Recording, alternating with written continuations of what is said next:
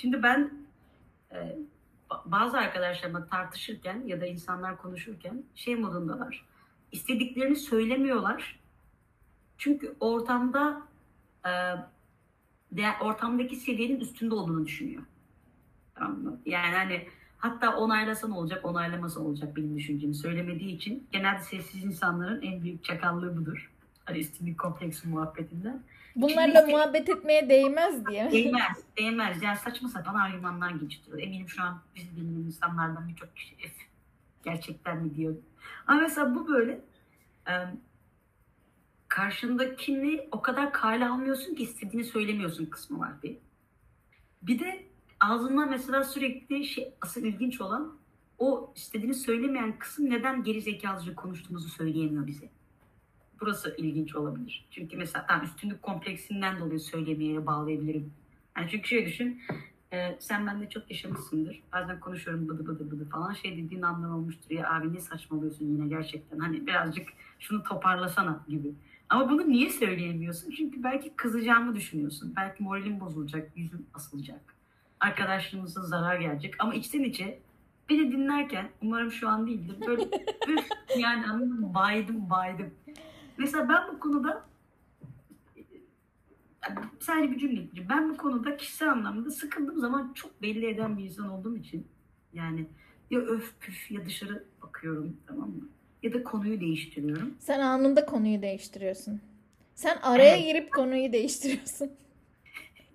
O biraz o biraz kırıcı oluyor açıkçası. Evet o zaman mesela bu ilginç yani ama buna rağmen Konuşalım bunları Sibel. Bazen ben bir şey anlatıyorum. Daha cüm iki cümle kurmuşum. Konuya girememişim. Sen araya girip konuyu değiştiriyorsun. Çok kalbim kırılıyor. çok bencilce bir şey. Ama bak senin biraz önce düşündüğümü yapamadığın şeyi yapıyor gibi oluyorum. Yani istemediğim bir konu konuşun. Yani büyük bir zaaf bu arada. Bunu kabul ediyorum.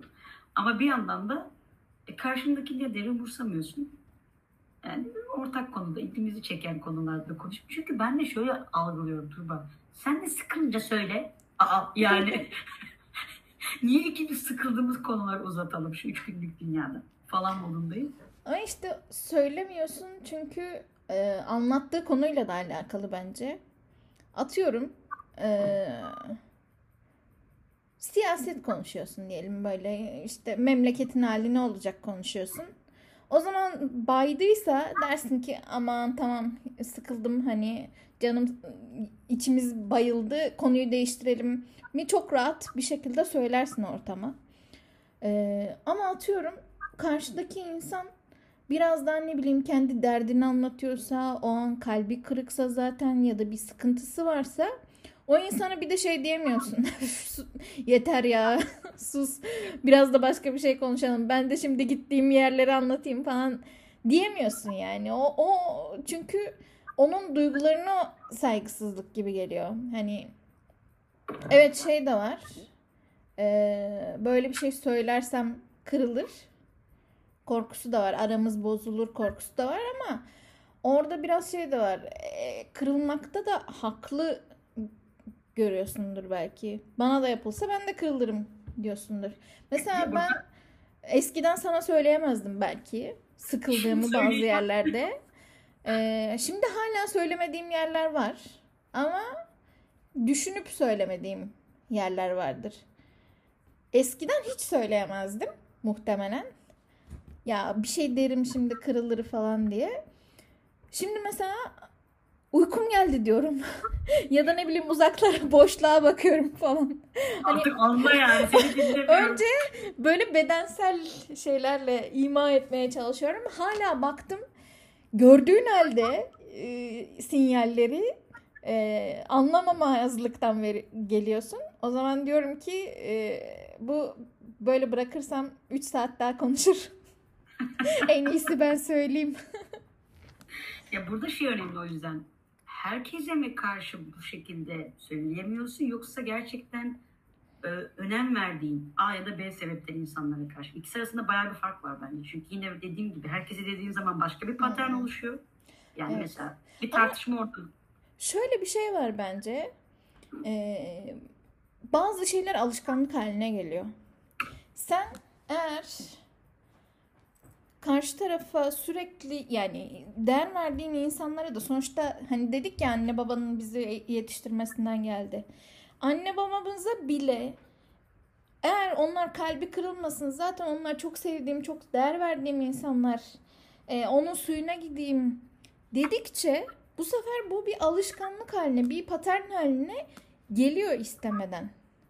Belki bunun derecesini evet yine derece ayarlamak lazım ama bu e, susma, huyuna gitme, tartışmadan kaçınma bunları hayatına yedirdikçe bu böyle şey gibi bir küf gibi etrafa yayılıyor. Diğer yerlere de yayılıyor. Sonra bir bakmışsın işte de yapmaya başlıyorsun. Sonra bir bakmışsın yalnız kalmaktan korkuyorsun. O yüzden arkadaşlarına da yapmaya başlıyorsun. İşte A kişisiyle başlıyorsun. Bir bakıyorsun B, C'ye, D'ye de yavaş yavaş öyle olmaya başlamışsın.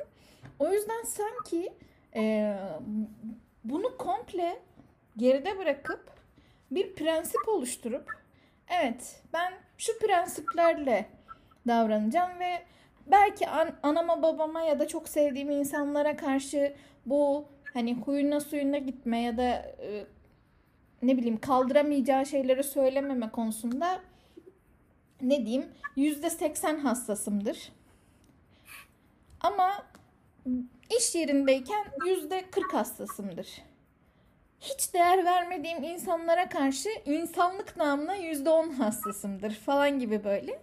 Ama hep aynı prensipleri koruyarak yani kim olduğumuz gerçeğini ezmeden. Hani dedin ya şey bir biz var bir yansıttığımız insan var. Bunlar arasında evet hep bir boşluk olacak bence. O boşluk hiçbir zaman sıfırlanmayacak. Tamamen şeffaf olmayacağız ve bence olmamalıyız. Ee, neydi şu şeffaflık topluluğuna onun da podcastini yapmadık ama Buyul Chanhan, Buyul Chanhan. e, şeffaflık toplumundaki kadar onu orada dediği gibi o kadar şeffaf olmamamız lazım bence de. Ama e, bu opasiteyi de e, opa, opak olmak yani tamamen opak değil, tamamen geçirmez değil ama şey olmak lazım. Opasiteyi biraz ayarlamak lazım. Kime ne kadar şeffaf olacağımıza dair. Buradaki şeffaflık üzerinden gidersek şe- tamamen şeffaf olmak, geçirgen olmak yani çıplak olmak e, aslında bir nevi, bir nevi herkese ne istiyorsa onu vermek demek. Yani sen yoksun ışık direkt senden hop geçiyor arkaya. Senin için benliğin yok. Hayır. Opak olmak Hayır, tam tersi.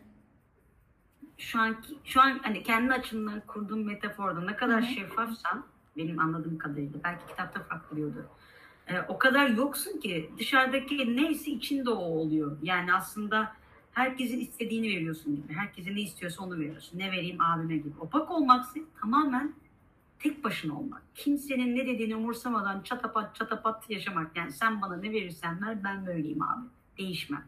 Şimdi biz galiba genelde şeffaf olmaya e, eğilimli yaşıyoruz insan olduğumuz için. Yani bir kurt değiliz neticede tek başına takılacak. E, ama tek başına kalmak, o opak olmanın cesaretini kendi içimizde bir sorgulama, yani yaşatmazsak yani evet abi ne olur, bütün arkadaş içimden geldiği gibi söylersen. Bütün arkadaşlarım, sevdiklerim, anam, babam terk etti. Zaten ilk patronuma gider. Yani şu an benim en çok saygı duyduğum, istediğimi söyleyemediğim, yani saygıdan kastım, en hassas olduğum, içimden geleni en söyleyemediğim kişi patronum. Yani çünkü söylediğim anda kovar beni. Anlatabiliyor muyum? Yani Gündelik hayatına etki ediyor. hiç yani hiç de umurunda olmaz yani aslında. Ama şu an beni özgürleştiren şeylerden bir tanesi para olduğu için ve o parayı bu ikiyüzlülükle yani bu şeffaflıkla sağladığım için tırnak içerisinde adama ne istiyorsa veriyorum. Sınırlarımı koruyorum. Hani onun eleştireceği bir şey söylemiyorum. Kovar yani. Ee, Kovduğu zaman ne olur? Hani yazman tek başıma kalma korkusu yüzü kalabilirim. Ama öbürü arkadaşlarının seni yalnız bırakması, seni dışlaması konusunda hani onu bir düşünmek gerekiyor kendim. Hakikaten mesela hayatımda sen olmasan, Ahmet olmasa, Mehmet olmasın işte neyse. Ee, böyle diyerek seni sıradanlaştırdım galiba ama ee, sen olmasan işte Seda olmasa, Duygu olmasa diyeyim. Hani Aybike olmasa, annem olmasa, abim olmasa evet abi çok yalnız hissederim. Ve sizi düşün yani istediğimi söylediğim için gittiğinizi düşündün hayatımdan. Ben seni hayatımdan çıkartabilirim bu arada aklıma gelen her şeyi söylersem.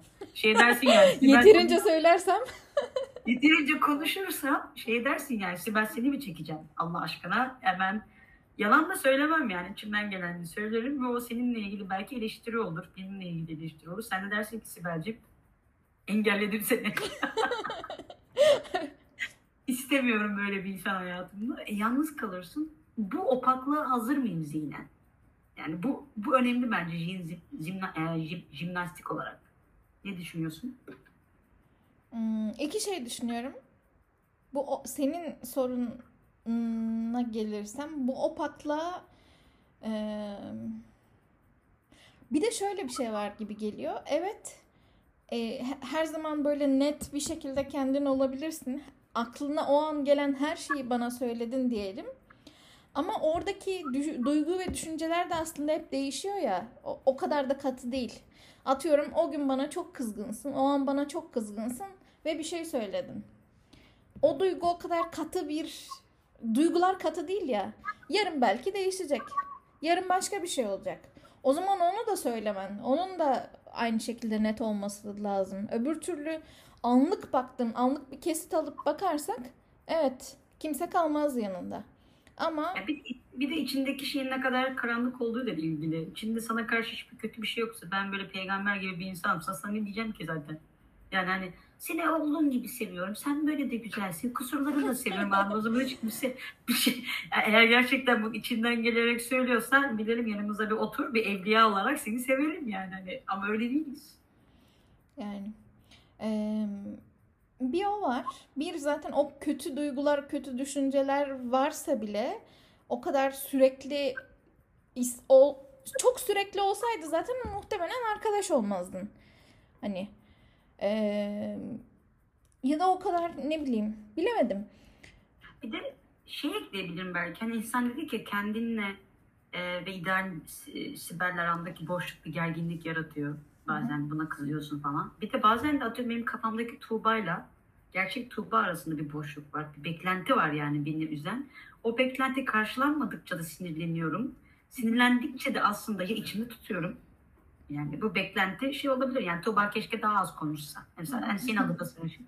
Sibel keşke daha az karmaşık ve daha az konuşsa diye beklenti içerisindesin. Bu gerçekleşmiyor. Gerçekleşmediği her an sinirleniyorsun tamam mı? Bu beklenti uymuyor. Susmuyor kadın yani anlatabiliyor muyum? Ve sen her anda daha şimdi mi tutayım bunu? Çünkü o beklentideki boşluk beni rahatsız ediyor. Yoksa söyleyeyim mi böylece ikisi arasındaki uçurum azalsın mı? Ama işte o da şeye benzemiyor mu? Aslında o anne çocuk işte aile çocuk arasındaki benim iste be- bu benim çocuğum. Benim bir ideal çocuk hayalim var. O çocuğun dışına saparsa ben buna sinirlenirim. Aynı şekilde aslında sahiplenmekle ya da o narsistlikle alakalı galiba. Bu benim hayatım, bu benim evrenim sonuçta.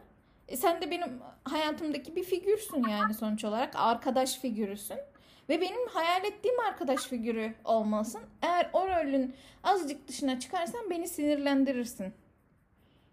E zaten o yüzden beklentisiz sevmek e, evliyalık şeyi gibi bir şey. Yani beklentisiz bir insanı sevemez, sevemeyiz. Yani beklentisiz anne olamazsın. Ya çocuğu yaptım ama nasıl yaşarsa yaşasın kabulüm.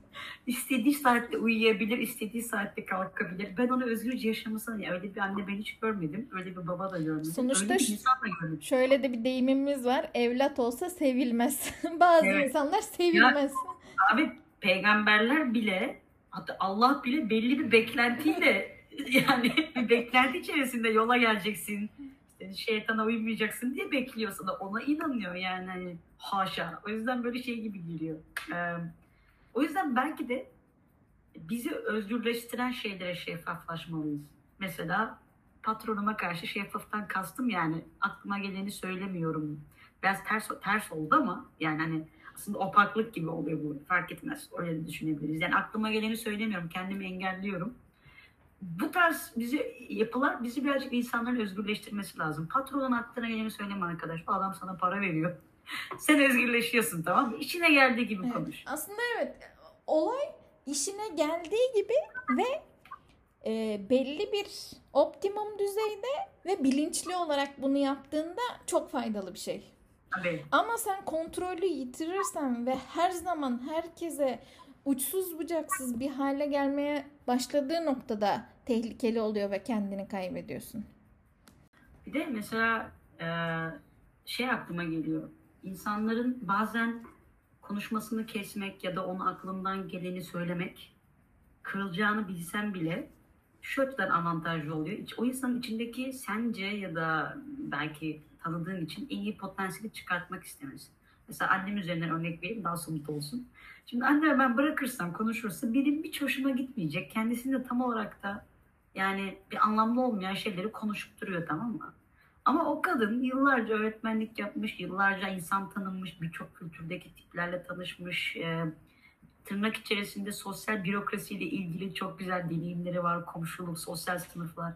Benim bunları keşfetmem lazım. Yani annemin içinde bu beni işte yemekleri şöyle yapıyorsun, bilmem ne yapıyorsun, bir evlenemedim falan gibi kısmı şikayetini çok okuyorsun itip, susturup, kesip, hani ben bunları istemiyorum deyip ona bazı sorularla onun içindeki aslında bana göre iyi potansiyeli çıkartmak istiyorum. O yüzden bazen insanları kesmek belki de o yüzden hoşuma gidiyor. Mesela ben dert dinlemeyi hakikaten çok sevmiyorum. Derdim dinlendiği zaman da çok saygı duyuyorum yani hakikaten. O yüzden de yani Allah uzun ömür versin sana. Allah sağlıklı uzun ömür versin. Yani çok dert dinlemek istemememin sebeplerinden bir tanesi şu oluyor. Abi yani bu dert bana anlatacağın kadar ki ben çok dert dinleyen bir insan değilim. Senin hayatında yer kaplamaması lazım. yani Ya ikincisi... anne örneğini çok sevmedim açıkçası. Bana çok bencilce geliyor. Yani sen onu kesip, onu komple kesip sadece kendi duymak istediğin şeyleri duymaya çalışmak e, karşındaki insanı yok saymak gibi oluyor. Onun böyle bir dengesi olması lazımmış gibi. Atıyorum Allah o biraz annem- kendi istediğinden konuşacak. Sen biraz onu işte belli bir şeyi açtığında ya tamam şimdi biraz da bunu konuşalım deyip böyle karşılıklı bir dengede olması gerekiyormuş gibi. Tamam, belki bu hikayede sürekli aynı şeyleri tekrar ettiği için e, yani belli yeni bir şey çıkmıyor ama şu olabilir. Atıyorum hadi bu akşam çayları ben koyayım deyip onu biraz mutlu edip hadi birazcık da senin üniversite Biraz arkadaşlarından biraz bahsedelim. almak yani şey gibi atıyorum eee, ben senin diyelim ki farz Mesela. edelim hani hiç olmaz ya diyelim Hiç ki olmaz. 6 saattir aynı olayı anlatıyorsun diyelim. Ben de dinliyorum. ben orada hala dinlemeye devam ediyorsam bir yandan da belki şey düşünüyorumdur. Benim de anlatacağım günler gelecek.